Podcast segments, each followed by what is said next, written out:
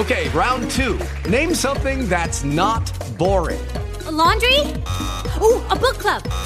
Computer solitaire, huh? Ah, oh, sorry, we were looking for Chumba Casino. That's right. ChumbaCasino.com has over 100 casino style games. Join today and play for free for your chance to redeem some serious prizes. ChumbaCasino.com. No purchase necessary. Full prohibited by law. 18 plus terms and conditions apply. See website for details. Blog Talk Radio.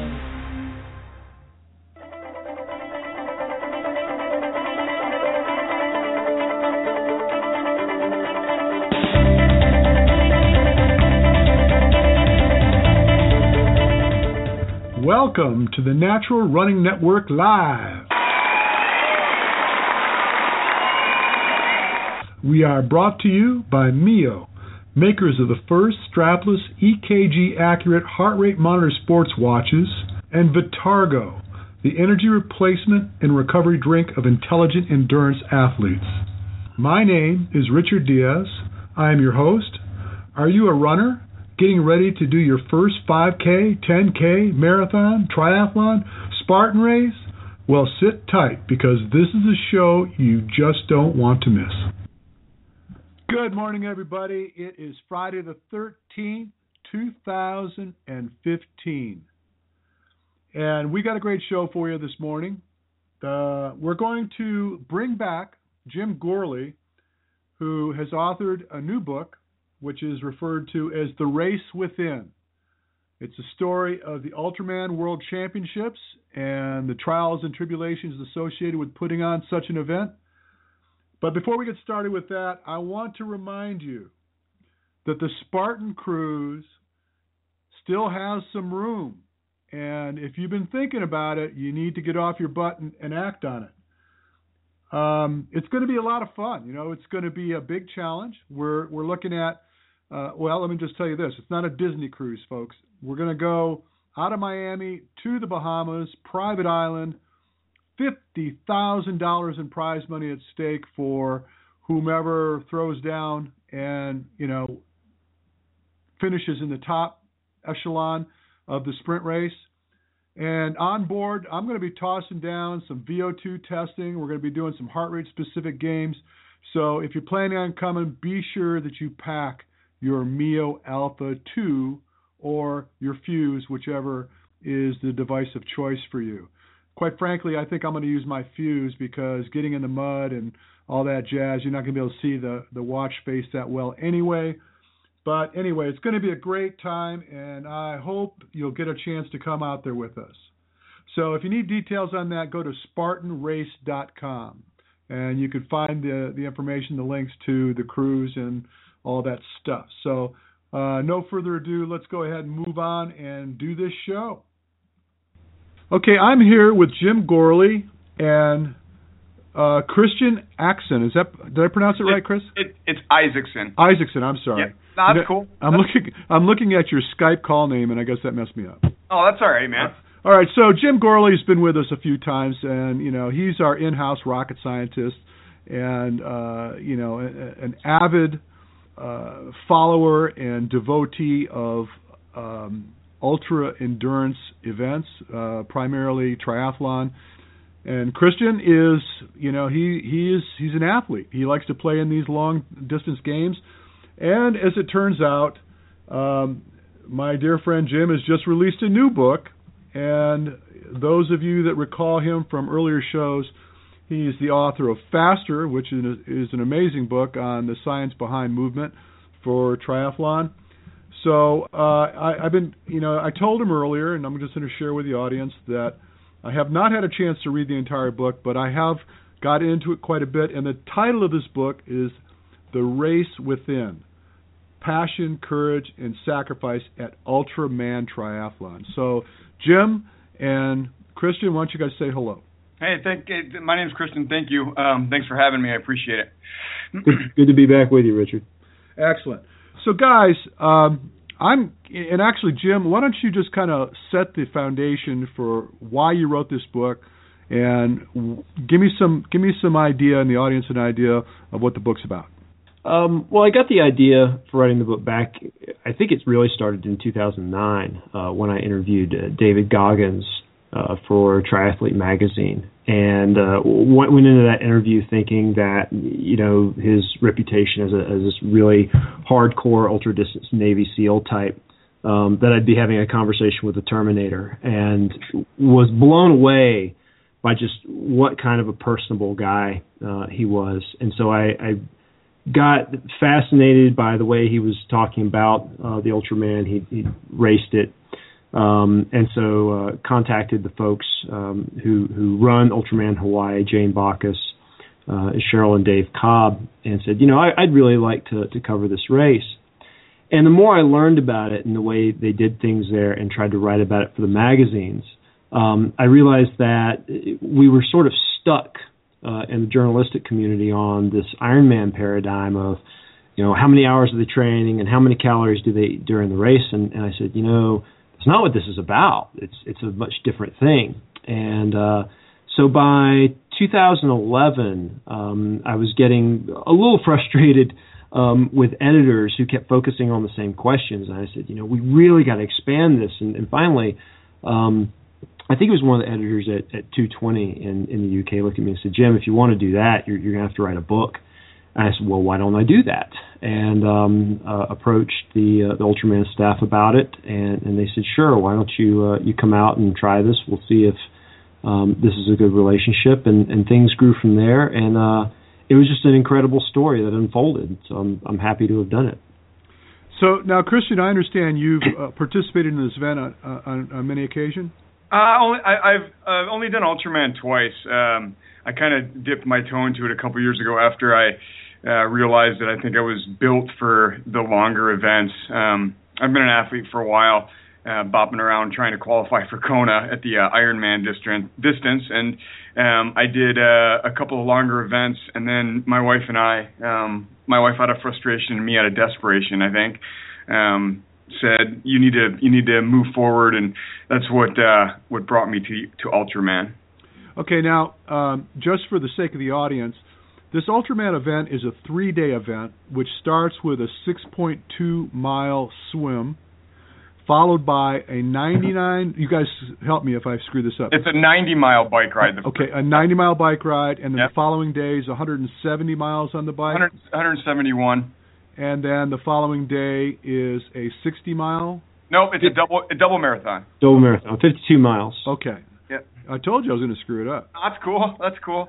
Okay, so at the end of the day, you know, when you're when you're into it that deep, you know, a couple of miles here or there, what's the difference, right? yeah. One of, one of my favorite things I saw uh, when I went to Ultraman Canada uh, and watched that race, somebody had had put up a sign, um, and and I'm gonna uh, murder it because it, they had it in kilometers, and I forget. Well, it, was, it said on the sign 84 or why 84.4 kilometers because 85.5 would be just plain crazy. Right. I remember, I remember seeing that as well. Awesome. Oh my God, Becky.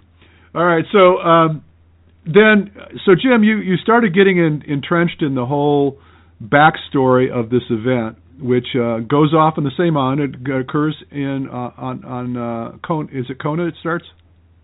Yes, yep. yes. It started yep. on Kona after uh, Ironman made the transition uh, from from Honolulu. Okay, so let me share my my interesting tidbit with you. Okay, you guys might or might not find this interesting, but you know, so I started looking into this book, and, and I'm going to be just I'm going to just toss it out there. I'll be as honest as possible. I'm going, okay, so what, what what's this all about? You know, I mean, I, I've heard about Ultraman. I mean, I've got some friends that have done it. Uh, Mike Rouse apparently uh, has him and his wife yes. have, have done the race, and I've, I've uh, chatted with Mike many times. But uh, and I'm like, okay, so I understand it's a smaller race and it's not quite as popular. It doesn't have the horsepower that Ironman has in respect to finance and what what have you. But then I started to read the book and you started getting into this whole backstory of you know the mystery behind Iron Man, and and I think a lot of people have heard, and we've even discussed on occasion, the fact that you know these guys were in a bar and blah blah blah, and Commander Collins and and you know these guys got together and said, okay, we're going to do the rough water swim, then we're going to do the around the island thing, then we're going to you know run the uh, the uh, Waikiki Marathon, and that's kind of how it it birthed. And but there are little bits of pieces to the story that you filled in very very well. So here's the thing that you probably didn't know about me. I used to own and direct and produce the Maui Triathlon back uh, the first year we did it was 1981. Oh, cool. And it became, you know, we kind of caught some of the fire that Ironman was getting back in that time. 82, I was at Ironman, and um, and uh, 83, I invited Valerie Silk and one of her guys to my race, which we were filming. Uh, we actually did a, a full blown documentary behind our event, and Team J David all participated in my event. I, as a matter of fact, I had dinner with Team J David at the Hyatt Regency, and um, um, Nancy Hoover, who was pretty much the the marm of the whole thing, uh, picked up the tab for everybody to be there.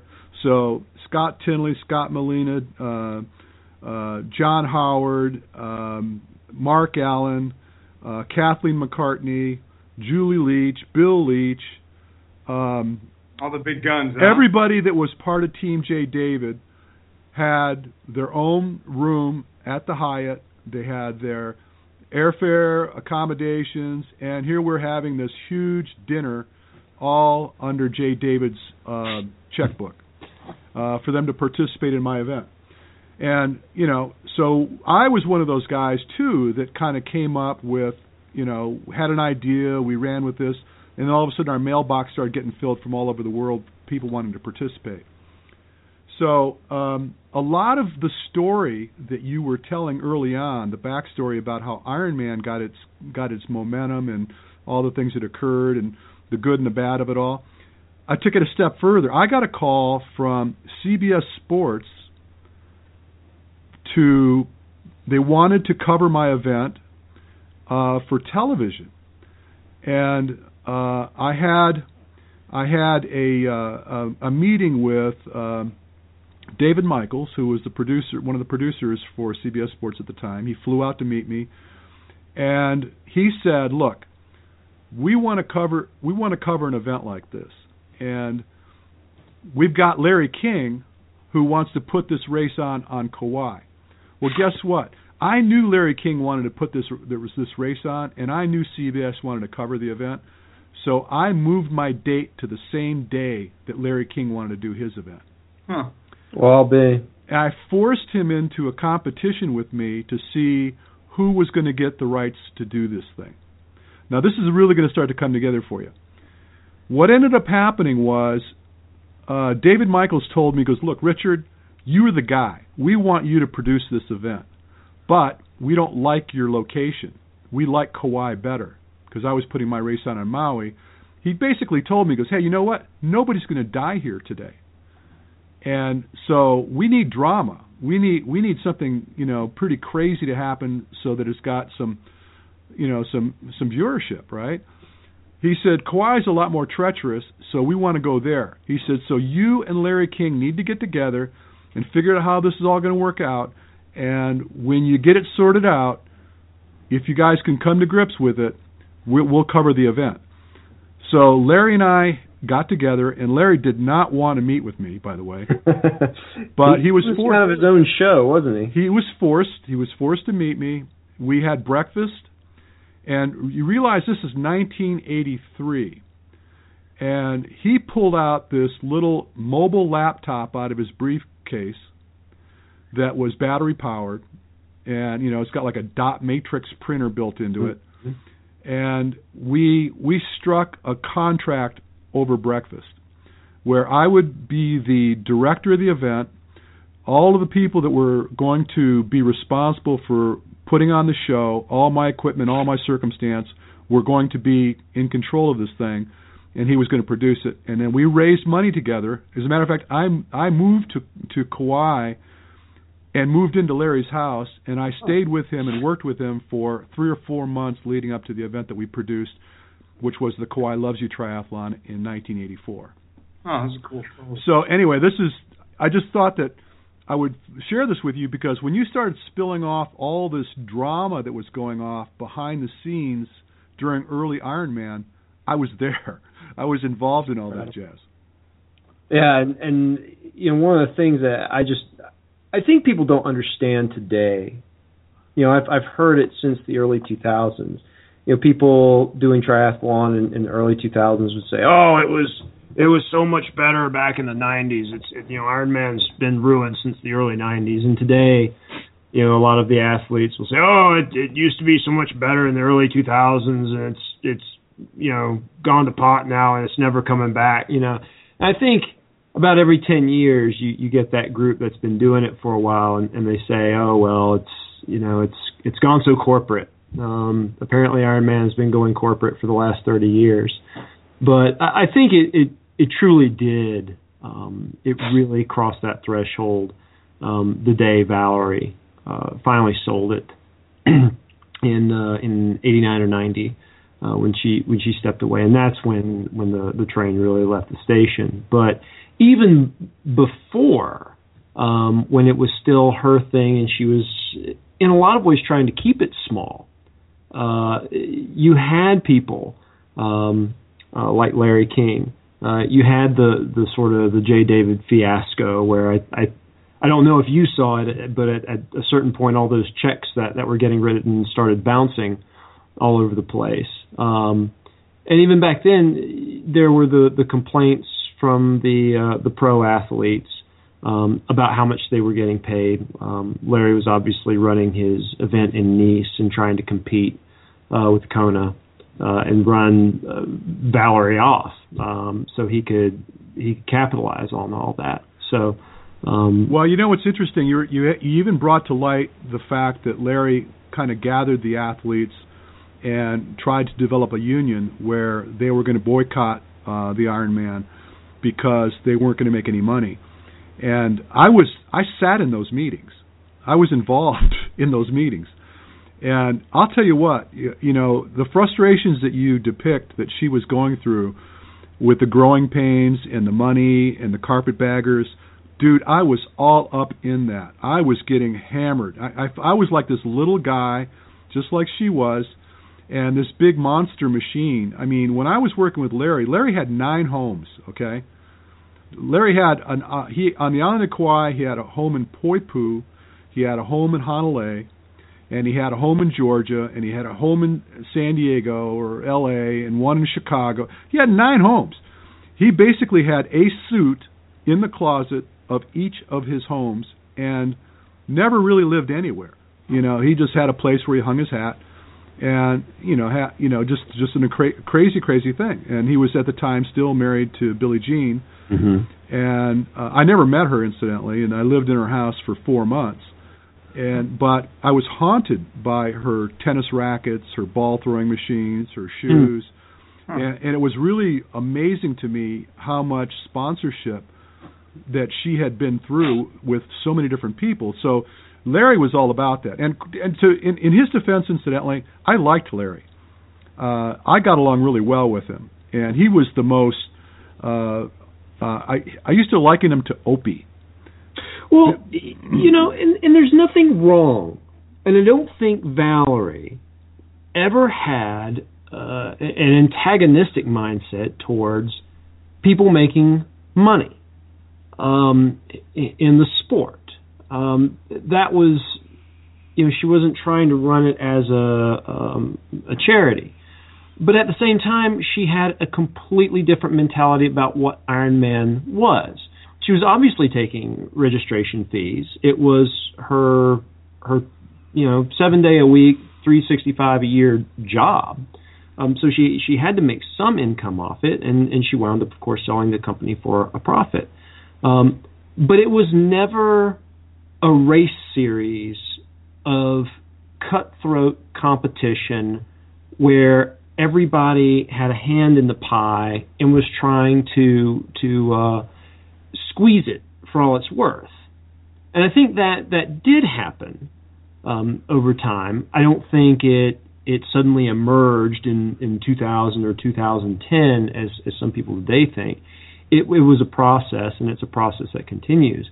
But Valerie's perspective on it, um, and what Jane Bockus and, and Cheryl Cobb and, and the, the group in Hawaii today are preserving with Ultraman, is the sentiment that it's a gathering, it's it's a a, a journey and an experience, and there needs to be a, a sense of sincerity around all that.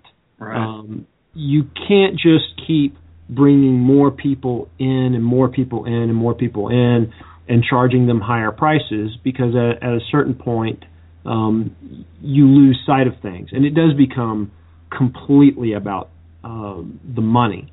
Um, and I don't think athletes want that either. I mean, obviously there's there's huge complaints the thing I see is that you know we always talk about uh, in the Ironman community. If you're on the Slowtwitch forums for five minutes, you'll you'll hear somebody uh, complain about well, it's it's all going corporate, and I'm I'm going to get on the forum here and, and complain.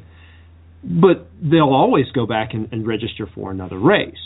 And my right. favorite refrain with those types of people is, well, you've already voted. You've already told Ironman that you support this because you paid them money.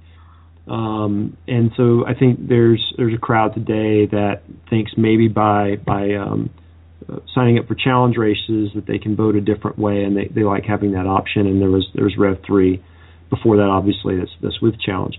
But there are other options beyond that, and there's it's not just Ultraman. Um, there's uh, uh, the uh, the Ultra uh, or the International Ultra Triathlon Association. They do longer distance races. Um, but there are places that are preserving that experience. And I think, and, and I hope that's one thing that comes out in this book, is that you are not locked in to the Ironman merry-go-round. You're not even locked into the Ironman Rev 3 challenge merry-go-round. Um, and it's okay to go out there and do things of, of different distances. Um, it does surprise me that so many Ironman athletes are are sort of intimidated um, by the distance. And, and the first thing they say about Ultraman is, "Oh man, you got to be crazy to do that." But if you go back to 1980, whatever, uh, all the marathoners were saying that the Ironman athletes were crazy. Right. And so it's, it's a matter of perspective. And um, you know, I mean, Christian's made that transition, and he was he was a great Ironman athlete um, before he did Ultraman. Um, so I mean, you can ask him. It's in some ways it's it's tougher than Iron Man. In some ways, an, an Iron Man's harder. Just like uh, uh, you know, asking uh, one maybe one of the Brownlees, which is harder, an Olympic distance uh, or an iron distance triathlon. Well, yeah, and that's been the age old. I mean, what's harder to, to run a fast hundred yard dash or a fast mile or a fast four hundred or I mean, it all is definitely relative to the place that you're trying to excel in. Um, but Jim, that's a great point. That is a great point. Um, the whole corporate Iron Man thing for me. Um, not to not to fifth wheel on your guys' conversation, but I did start to struggle with some of the aspects of Iron Man, and my wife did too. Um, particularly after the way I was treated by one of the very very uh, I guess higher ups in the Iron Man um, hierarchy. Uh, I had a run in with him at the uh, banquet the following day to go to the roll down, and the guy was a total jerk. Um, you've seen him on TV. I even emailed uh, Iron Man and expressed disappointment in the fact that um, it just the guy was a jerk, um, and that was one of the, one of two or three um, linchpins for me that I think started to make me kind of step back and think, what am I giving my money to, um, and uh, and what am I affiliating myself with? So, and and I'm a punk rocker at heart, so I always feel like I have kind of an axe to grind. But there were just a couple things that had happened throughout the course of, you know, seven, eight years of racing Ironman that really started to make me think: um, Is my money being spent and my talents being spent well here, or could I use it elsewhere? Well, let me let me just uh, go back again and, and share with you that in '83, when uh, I put on my race, we had um, Molina and Tinley, which were the the two young upstarts that everybody had their eye on, and um, you know Molina still hadn't made his bones yet. Tinley had some notoriety for his his uh, exploits. Scott shows up with he was wearing a sub four race singlet, and you guys may not be old enough to remember sub four, but he had a uh, he had uh, electrician's tape over the logo on his jersey, and the race number we had used had was donated to us by Runner's World magazine, and he folded the name Runner's World up underneath so that you couldn't see that. So basically, he ran and made very certain that there was no logo appearing on him, given that my event was not for money. Now we did have some prizes, and I actually have some old uh, pictures, and, and I interviewed Scott, and we we visited this, and he was kind of surprised because I actually still have the video, which shows all this going on. But um, they were very, very concerned about, hey, you know what? You don't pay me. I work too hard. I need to make a living. So, you know, we're we're going to go we're going to go toe to toe with you. And even though, even in the book, you had met, mentioned that Scott went back to Ironman, even though a lot of the athletes had uh, committed to not go, I, I just don't. Th- I don't know, man. I being there then and being where I am today, I don't know what the answer is uh, to to all of this. I get the whole altruistic view of you know, trying to keep it simple, trying to keep it you know in this whole kumbaya mentality. Right. But this stuff takes it takes time. It takes money to produce. It takes money to produ- uh, uh, to participate in. I mean, someone that uh, you know, here you are, uh, Christian. You you live in Oregon. Yep. You know, you decide you're going to go do this event. Um, you got to dedicate a tremendous amount of your time to it. I would I would believe, and then you got to travel and you got your toys you got to buy and it's expensive to Yep, it to, is. to participate in something like this. So I think it's reasonable for these athletes to expect to get paid for what they do. And you know, I'm not one of those that would say, "Boy, it was so much better back then than it is today." I just think it's evolved, and I think it's I think it's cool. I think actually I think it's cooler now than it was then, because now I'm really curious to see what the threshold is for performance. You know, you, go ahead. Let me back you up for a second there, um, because this is one thing I really struggled with throughout writing the book, and especially in, in those early chapters um, when you talk about Iron Man, um, because of this mentality of, and I'm not, I'm, I'm not uh, assaulting it, but I, I would challenge it um, with Tinley and with any athlete because um, pro athletes in Ironman today are, are very much um, um, coming after uh, bigger paychecks and, and challenging Ironman on, on prize purses. But this whole mentality to begin with of, hey, I'm not wearing this stuff because I work too hard. I don't understand at what point that, especially in those early days, when the athletes made that transition from I'm doing this for fun and I enjoy it to I'm doing this as a livelihood and for the money.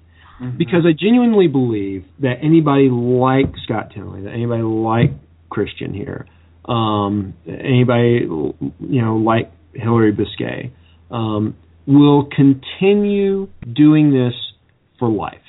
It's this isn't something they're going to retire from. I think the only athlete I've ever heard um, that said he could walk away from it and then actually did was Jens Voigt. He's very proud of the fact that he's only riding his bike down to get ice cream with his kids lately. Yep. Um, but I mean, ESPN uh, magazine did an article a while back on Michael Jordan at 50 years old, and even as the owner of a basketball team, he's still getting down on the court with his pro guys and and hammering on the floorboards until his you know he's got to soak his knees. Um, there's just something to it. So I, I feel, and I, I know Scott has written extensively on the subject, that at a certain point, the- there's a line you cross, and you're taking it so seriously that you make yourself miserable. And he himself has, has talked about how he made himself miserable doing it. Um, I don't know if it's a money thing or if it's taking yourself seriously thing. Um, so I think it's hard to look at the the Ultraman mindset and, and point a finger at it and, and sort of call it kumbaya. And I'm not I'm not Right. blaming you for using that, But before we point at Ultraman and, and you know label it a kumbaya type thing, let's look over at you know not even the pros. How about these over serious um, age groupers who are uh, shooting up performance enhancing drugs and Totally. and Yep. You know coming out with all kinds of, of cheating scam, scams Yep. Iron Man and spending, I mean, tens of thousands of dollars a year to qualify for Kona. And they're not even pros. And we know it happens. I mean, the studies have, have shown. So, what is a sport to you? Why are you doing this? And is that really what sport is about? And those are the questions I, I try to answer um, in the book. Um, you know, obviously, I, I I went with somebody's answer. It was not my own, but I felt like it was the most um, it was the most profound offering um, at the end. I won't I won't spoil the end for anyone. Well, that's good because I haven't got that far. but well, you know, let, let me just kind of uh, look at what you just said, and, and, and it made me think of a couple things. And you, you, it's almost like you heard me in my mind thinking about performance enhancing drugs and and in sport. You know, look at guys like Lance Armstrong. You know, I almost feel sorry for the guy. I got to be honest with you. I, I really do. Uh, what makes you feel sorry for him? well, what what I feel sorry for him about is that um, there nobody's ever going to remember him for the good things he's done, um, and and whether we like it or not, we have to we have to come to grips with the machine that he created, the money that he earned, and the processes that came about. There's a lot of people that were suffering from cancer that got some something out of him. If for nothing else, if it wasn't a matter of just him creating cancer awareness and creating that format, you know, and obviously you could say that was self righteousness because he, you know, he suffered from cancer himself, but but the the point of the matter is whether good or bad, good came from it. And yeah, he cheated. Yeah, he lied. I mean, and yeah, he let a pe- lot of people down. But um, if if you ask me today, and you know, so I, I've kind of went went around the horn with this in my own mind. If you said, "Look, we're going to give you about a bazillion bucks, but you're going to have to lie to a lot of people, but when it all comes out, you're going to do a lot of good," would it be worth it to you? And I No. think no, No, it wouldn't because look what he did on, on December 28th when he was drunk driving and hit those cars and put his girlfriend in the car to make sure that she took the blame. he obviously didn't learn his lesson. Yeah, no, no, he's not going to. I didn't say he's going to learn a lesson, and I'm not. I'm not trying to vindicate him uh, for, uh, you know, all the wrongdoing. I'm just saying that. I'm just saying that there was some good in it. I mean, whether we like it or not, whether we want to give him credit for it or not, there was some good that came of it. And so it's kind of like what's going on with sport. I mean, we we, we like heroes, and heroes don't just just don't materialize. I mean, I mean, I'm sure that you know initially they do, but but then the heroes have to compete with other heroes, and then then what ends up happening, and this is what happens in pro sport, you get a cheater, and you know, and then you start to realize, well, in order for me to be the hero, you know, above that hero, I got to cheat too. And that's what happens in pro cycling. That's what happens in baseball. That's what happens in football. And a lot of it is obviously, you know, driven by money. So you're always going to get the guys that are going to say, "No, I would, ne- I would never do that. I would never do that. I would never do that. I would never do that." But at the end of the day, um, I think this is kind of why it happens. And so, looking at like events, and I, I was an event producer. I, I liked when we were just like a few friends on the beach and we did the race and what have you. But um, I saw growth. I saw. I, I had interest in a uh, you know, I'm not going to lie. I wanted to make a living out of it. I wanted to be. I said, this is great. If I could make a living doing this. Uh, I, matter of fact, I got in my little office here. I've got this little picture of a guy that's cutting his tie off, and the caption says, "Say no to real jobs." You know, I, uh, to me, being a professional athlete's like saying no to real jobs. If you can make a if you can make a living doing what you really really enjoy, and then when you retire and you still want to do it, even though nobody cares that you're doing it, that's beautiful. And, and I work with guys that right now they're in that mix. They're in their heyday. They're going to make a ton of money, and if they play their cards right, they're going to make a ton of money. They don't need to cheat, mind you. I'm not. I'm not endorsing cheating. I'm just saying that um, the sport takes on this complexion where eventually there's going to be money, and you, you, then you start to get infected by it. You want to make some money, so I don't know. I I I, I feel you, brother. I feel I feel how they're trying to keep the Ohana in this event, but I think that that and you you you pointed towards it a lot is that it it starts to show up as potentially being the demise. The Ohana is almost killing the potential for this to become something that, that survives. I don't think so. I, I would I would disagree with that. I, I would uh, disagree with that totally too. It's it's been here uh, since 1980, 80, at least 85. I. I can't remember if it was 84 when they had the first one. Um, it's it's grown. Uh, it has contracted in, in the last year. Um, as you know, uh, in in starting 2013, you had Ultraman, Hawaii, Canada, and UK, and they added um, just last year Florida. Um, the UK event folded for for various reasons, and Steve Brown um, has gone a different direction. So Ultraman Canada is now Ultra 515 Canada. It's under his own banner. Right. Um, but this year there will be Hawaii, Florida, and Australia.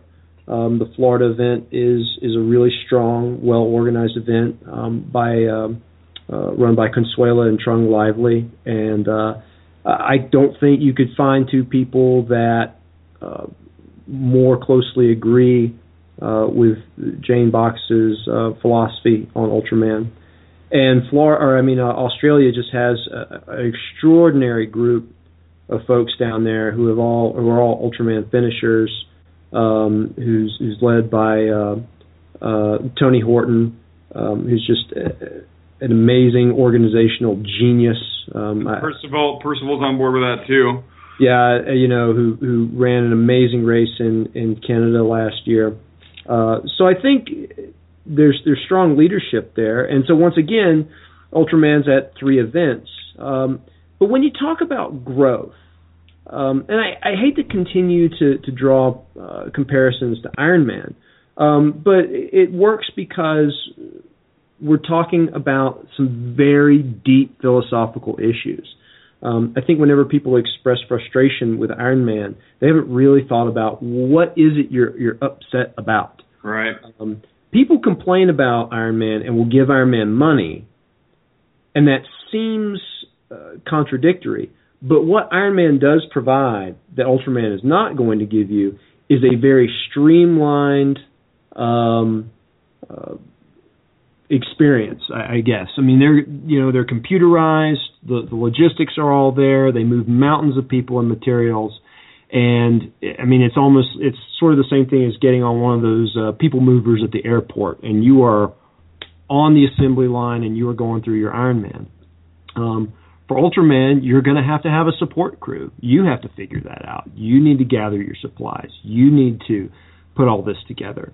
Um, but you know, from what I've seen, and, and I think the Ultraman athletes will, will tell you, and I'll, I'll shut up in a second and let him tell you himself.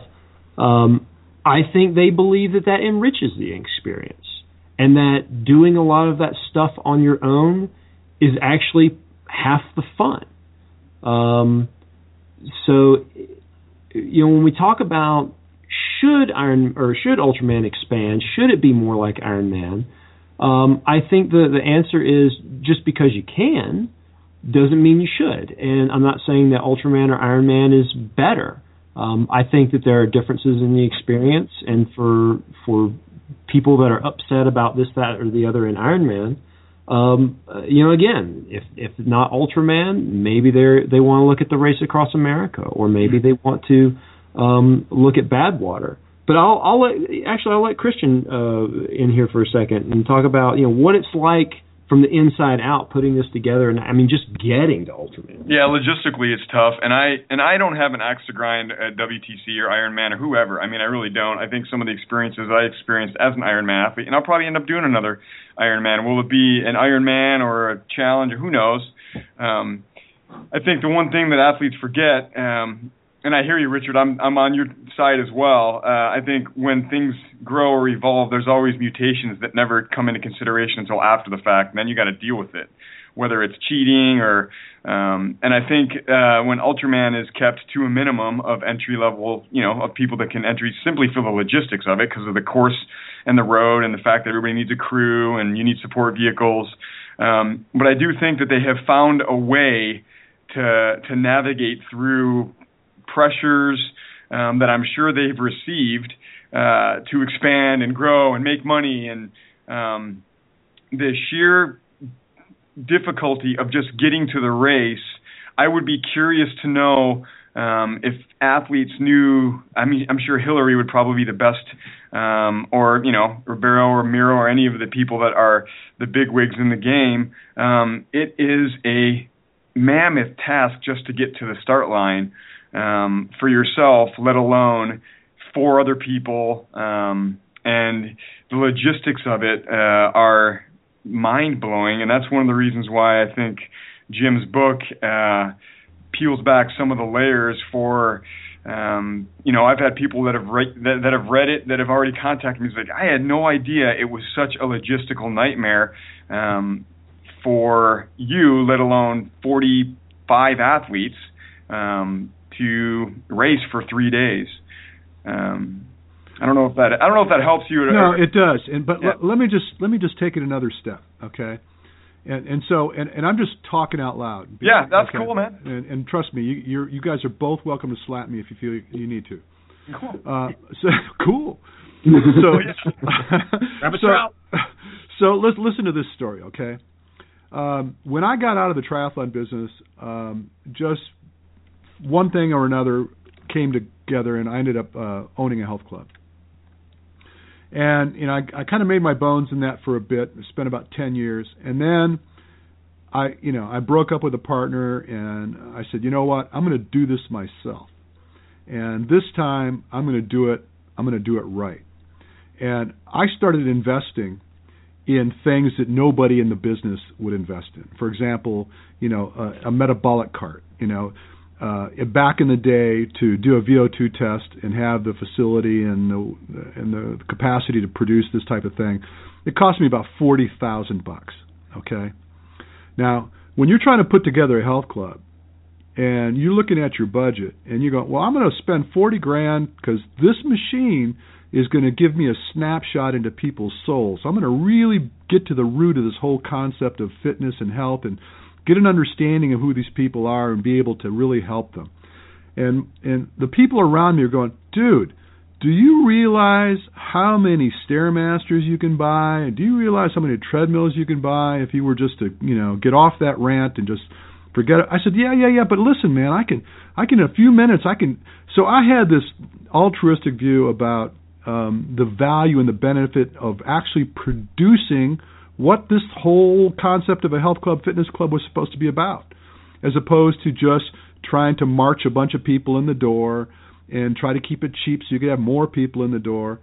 And I and I built this place out with oak cabinets in the locker rooms. I made it I made it absolutely state of the art. And then people argued with me, "Oh, look, you know, you can't raise your prices." When it got difficult to hold the yard and try to do the right things, people fought me and fought me and fought me till eventually, after a few years of it, you know, being about 14, 15 years deep into this whole thing, I just said screw it, and I sold it to somebody that bastardized the thing, and in a matter of a year and a half, he tubed it. And I run into people to this day that will come up to me that I you know, remember back in the day, and they said, you know what, man, there has never been a place like that ever again. You know, we haven't. You know, I wish you. Why don't you build enough? Okay, so then I build this really bitchin' um, sports science facility where it's just me and I'm doing my thing and I'm really tackling the science of work and helping people and doing this stuff. It just it's hard. And and so the money is a necessary evil. So you get to this this this conundrum, you know, where you realize that in order to do all the wonderful things you want to do, you got to earn money too. And so the wrestling match is not so much whether you're going to be out there trying to earn, it's trying to manage the the righteousness of the process too. So it's just really tough. And and so when I look at an event like this, where you know when you talk about 40 people, I mean, yeah, that that's definitely a scrapbook type of stuff where you could say, I remember back in the day when 40 of us went out and we braved this thing and we ran, swam six miles and stuff.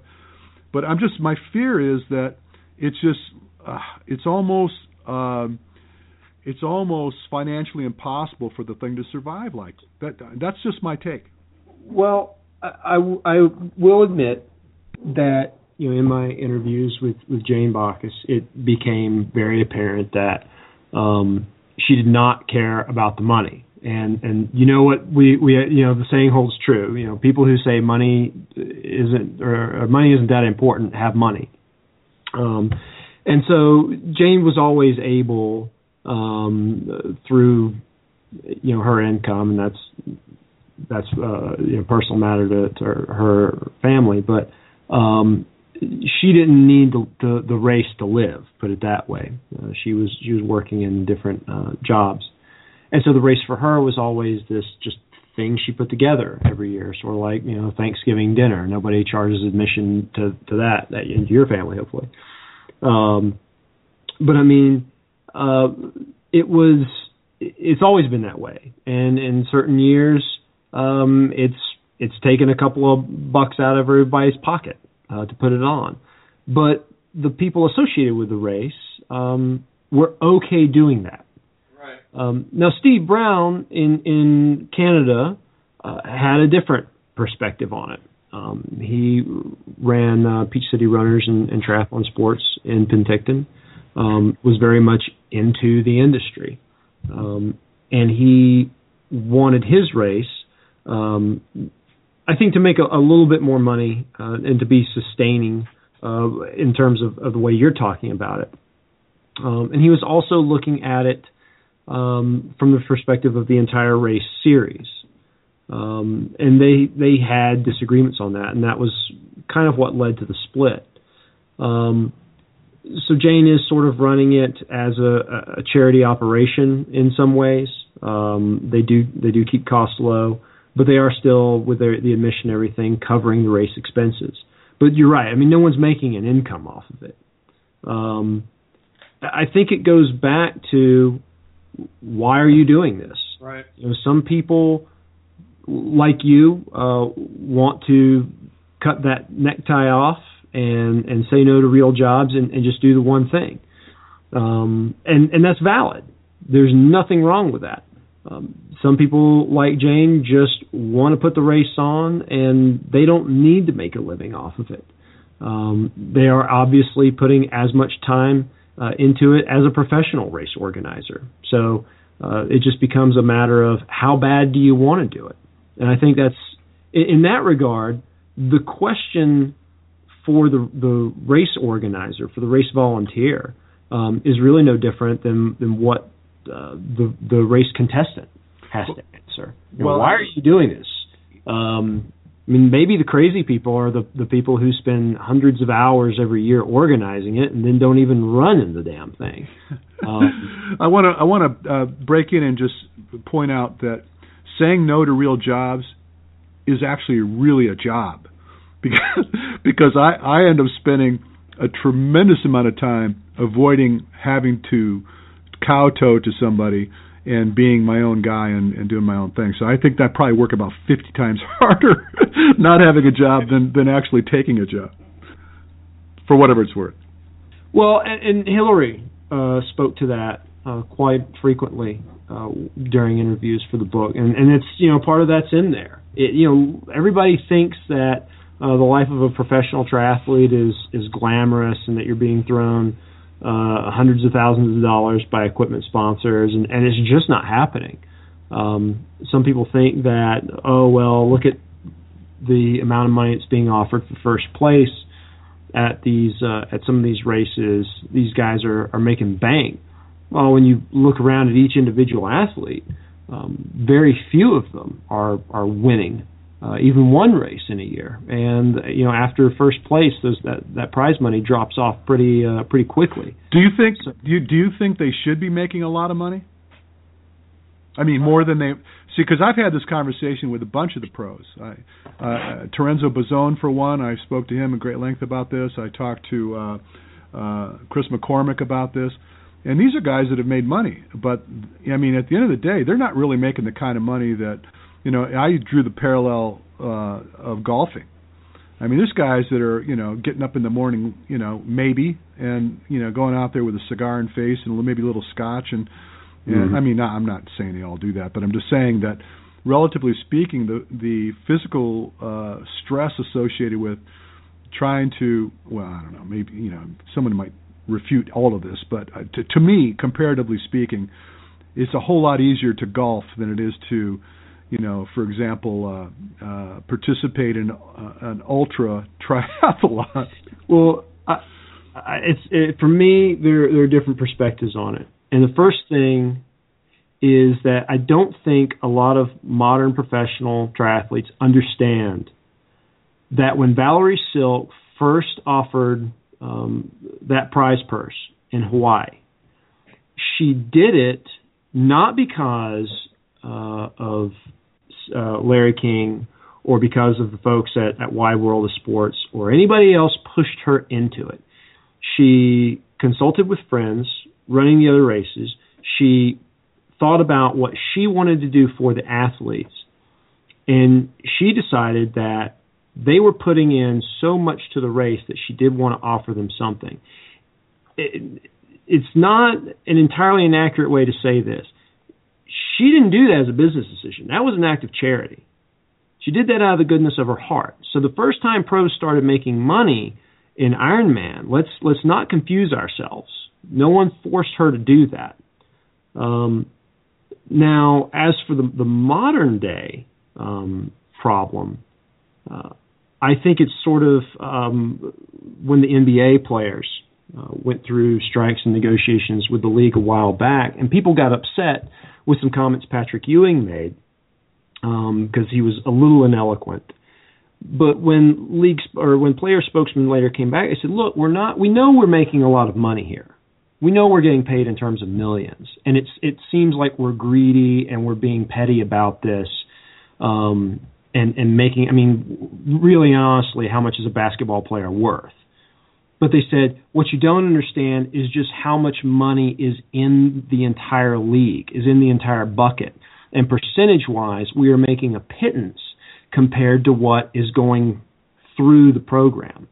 So in this case, I think the Ironman athletes have the same argument that they are. I mean, there's a lot of money there just for for swim biking and running around a track um, that's you know, and I, I hate to sound harsh that way, um, but let's face it, you're not putting out a fire or going to Afghanistan with the army or um, facing meth heads tonight on on the streets of, of New York City. Right. Um, and, you know, and those guys are, are you know might be making more or less than some pro ath- uh, pro athletes. Um, but in the grand scheme of things, yeah, Ironman's making a lot of money. There's a lot of money churning through that machine, and they refuse to uh, to pay the athletes out. And then I guess the final perspective I'd offer is if you really want to make it about a business decision now, because obviously we're no longer in a in a place where we can negotiate on on terms of of charity. Um, I think the Ironman athletes do a very poor job of answering the question: Why do they earn the money? Um, because it has never had anything to do with how fast they get around that course. That has that has no value uh, to Ironman whatsoever. What has value is how much uh, notoriety um, and brand recognition and publicity uh, you bring to the race. I mean, that's why the sponsors pay the athletes. Sure, sponsors love it when athletes win races, but not because they're winning, but because winning brings attention to the product. And I think Ironman athletes, by and large, fail to understand that, and I don't think that they um, they've actively engaged Ironman in that language and and said this is why I bring or how I bring value to you. And I think, quite honestly, that's why Ironman in the last few years has gone to uh, bring in celebrities. Um, um, I forget Celebrity Chef's guy name. I'm not a reality TV person. Right. Um, but these types of people. Off. What's that? The guy that's always pissed off. yeah. uh, Gordon Ramsay, Gordon Ramsay, and a couple of football players, and and and this. I mean, it's it's you know endurance racing with the stars. Um, right. I guess I watch enough of it to, to know that show. But um, why is Ironman going to Gordon Ramsay? Well, because he brings in more views and, and more attention than than Craig Alexander. So then the next question you ask is, hey, how come how come Craig Alexander or Mirinda Carfrae aren't going out there and, and bringing more attention in? And is there something they could be doing? Um, and if they are, now you've got uh, something to, to negotiate with. Well, to be honest with you, and, and all my triathlon friends out there, you're going to have to forgive me, but I really think that watching Ironman on television is like watching grass grow. And, and I, I have, you know, I have a love for the sport, and I have a love for the performances, but it's just really hard to watch somebody ride a bike for five hours uh, and you know, and then followed up with a. I don't like to watch a marathon. I I'd re- it's like by the way, uh, basketball. I, I don't love watching basketball either, but I sure like to watch the last few minutes, you know, to see what's going to happen. And so I like I like uh, I like to get snippets of what's happening. So it's a difficult thing to cover, and uh, you know, not to go off in another rant because I've only got a little bit more time here, but I'm involved with the Spartan racing people right now and this is a very exciting sport because they're bringing up a whole new slew of athletes that are challenging all kinds of variety of of, of uh, capacities. You know, can the little guy beat the big guy, and can the big guy make it through the long stuff? And just a lot of different questions. And because they can do it in an arena, it's got value. You can watch it, and, and it's and people jumping through you know barbed wire and fire and things like this. So it's got spectator value. So there's going to be a lot of money made in that sport. And you know, already there's athletes out there that are already starting to challenge the values of uh, earnings that are triathletes. So, uh, for whatever it's worth, you know, from a, from a business perspective, I, I see where all that went. But you know, we got about five minutes here. Give me the, give me the, uh, at the end of the day, and I almost feel what you're trying to tell me, but what would you like people to do um, when they think about what the uh, ultra uh, ultra marathon or, or, I keep trying to say ultra marathon ultra triathlon community is is all about? What what what we should what, what do we do to preserve it, and what is it that we're trying to preserve? I'll let Christian tell you what we're trying to preserve, and I'll I'll try and go after how do we do it. Well, I think I think I think when you're talking about, I think we're I think we're confusing commodity um, with character.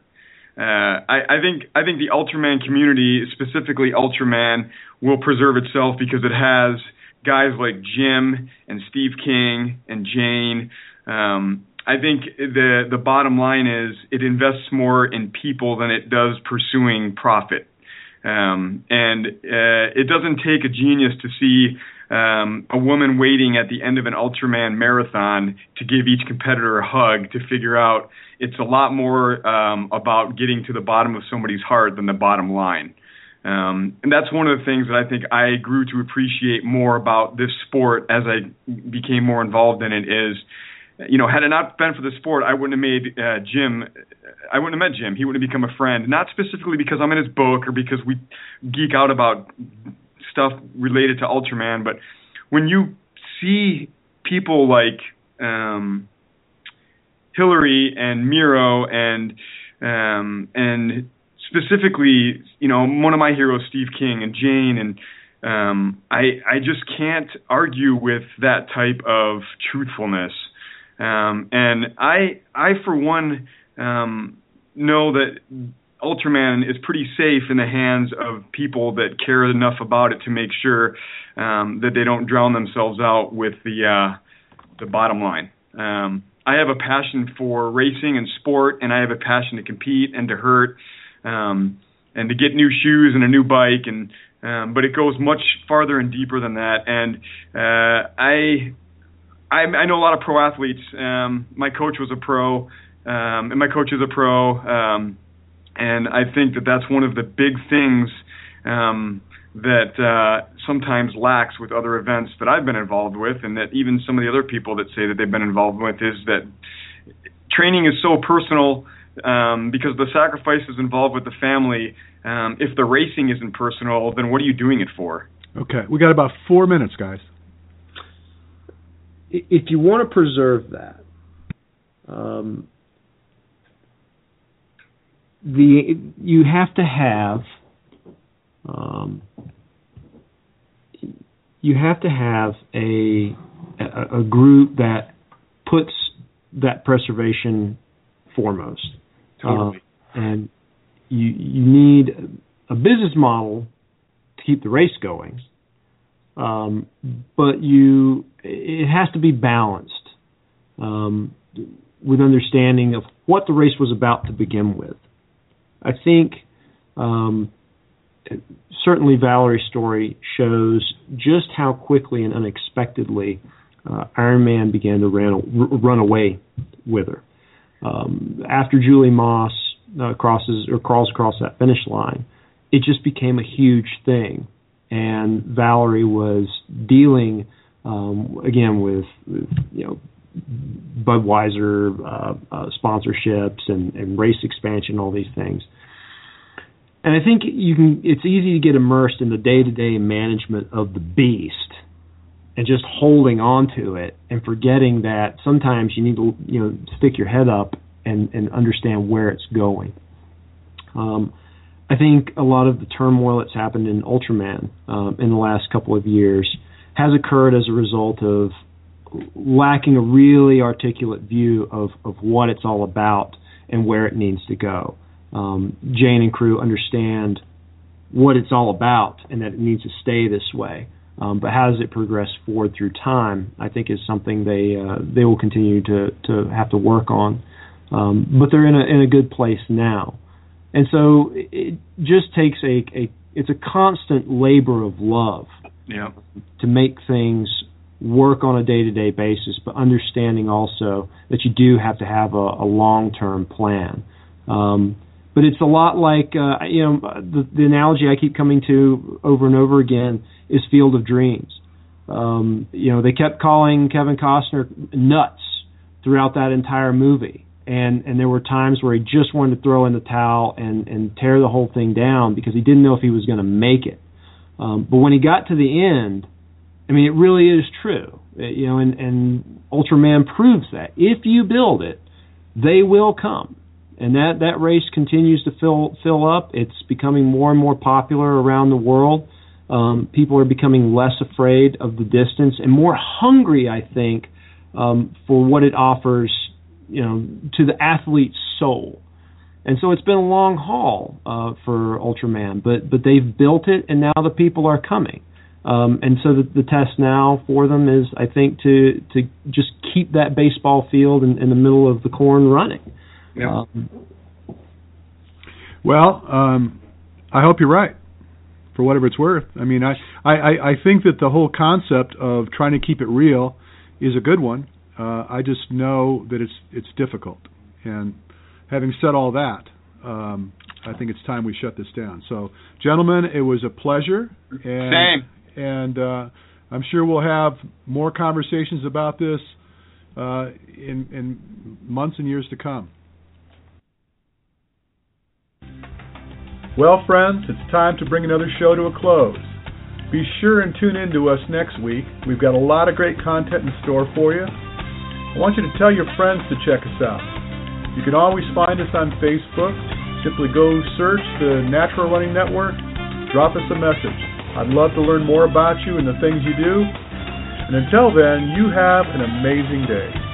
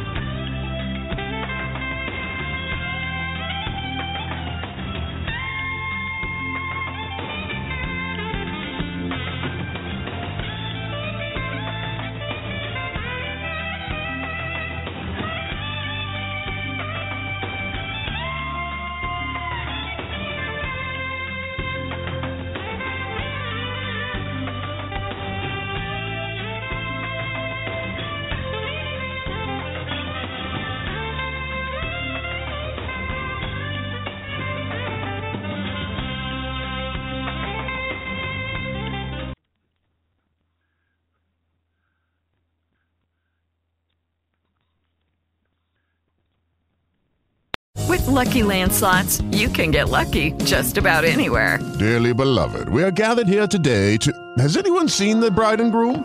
Sorry, sorry, we're here. We were getting lucky in the limo and we lost track of time. No, Lucky Land Casino, with cash prizes that add up quicker than a guest registry.